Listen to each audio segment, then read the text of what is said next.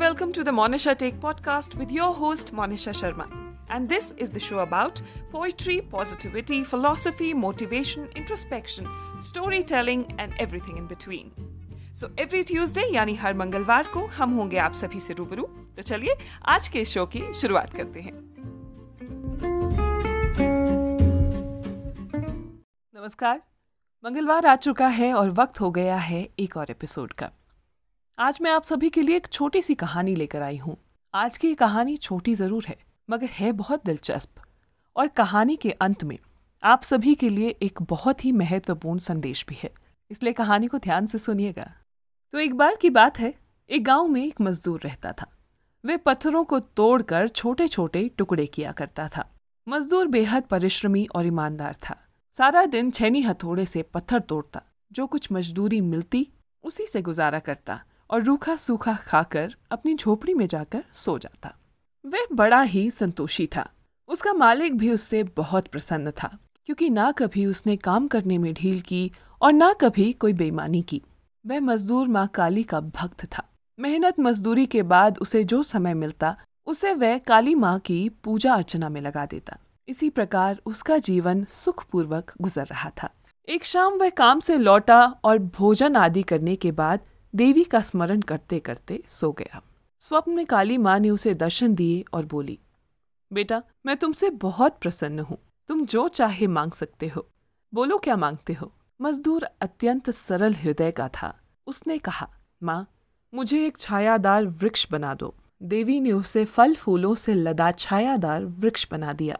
थोड़ी देर में क्या हुआ कि सूरज की तेज गर्मी से उसकी पत्तियाँ सूख गई। उसके फल फूल झड़ गए और वह नंगा हो गया। उसे लगा कि सूरज अधिक शक्तिशाली है। अब उसने पुनः देवी का स्मरण किया और प्रार्थना की, हे माँ, मुझे सूरज बना दो। देवी ने कहा, तथास्तु, अगले ही पल वह सूरज बन गया। सूरज बनकर वह तेज़ी से चमकने लगा। लोग उसकी गर्मी से बेहाल होने लगे। इतने में बादल के एक टुकड़े ने आकर उसे ढक दिया। सूरज को लगा कि बादल उससे ज़्यादा शक्तिशाली है। अब वह देवी से प्रार्थना करने लगा कि, हे माँ, मुझे बादल बना दो। देवी की कृपा से वह बादल भी बन गया। किंतु वायु का एक झोंका आया और उसे गेंद की तरह इधर उधर उड़ाने लगा।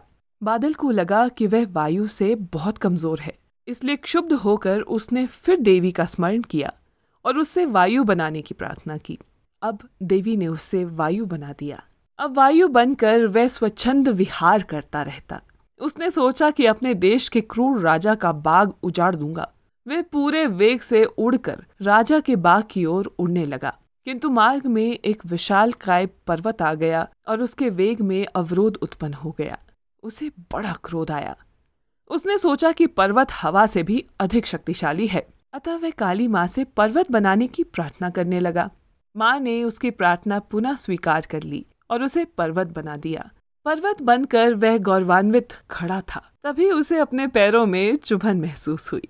झुककर उसने देखा कि एक मजदूर उसे छेनी हथौड़ा लिए तोड़ रहा था। यह देखकर उसे अपने ऊपर गलानी होने लगी और वह देवी से फिर अपने आप को मजदूर बनाने की प्रार्थना करने लगा। और तभी अचानक उसकी आँखें खुल गई और उसे यह जानकर बहुत प्रसन्नता हुई कि वह अभी भी एक मजदूर ही है। दोस्तों, ज़िंदगी में हम बहुत सी चीज़ें पा लेते हैं, लेकिन एक चीज़ जो बहुत से लोग नहीं पा पाते हैं, वो है आत्मसंतोष।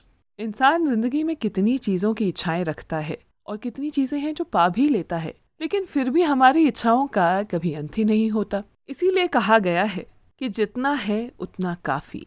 इसीलिए कबीर दास जी ने कहा है, गोधन, गजधन बाजी धन और रतन धन खान जब आवे संतोष धन, सब धन धुरी समान। अर्थात जितना है, उतना काफ़ी है।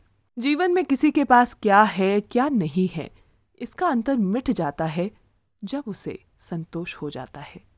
धन्यवाद। तो दोस्तों, ये थी आप सभी के लिए आज की छोटी सी कहानी। उम्मीद करती हूँ कि ये कहानी और ये संदेश आप सभी को पसंद आया होगा। इसी तरह की और कहानियों के लिए आप मेरे पॉडकास्ट द मोनिशा टेक को स्पॉटिफाई पर सब्सक्राइब ज़रूर कीजिएगा। और हाँ कहानी पसंद आई हो तो इसे शेयर ज़रूर कीजिएगा। Thank you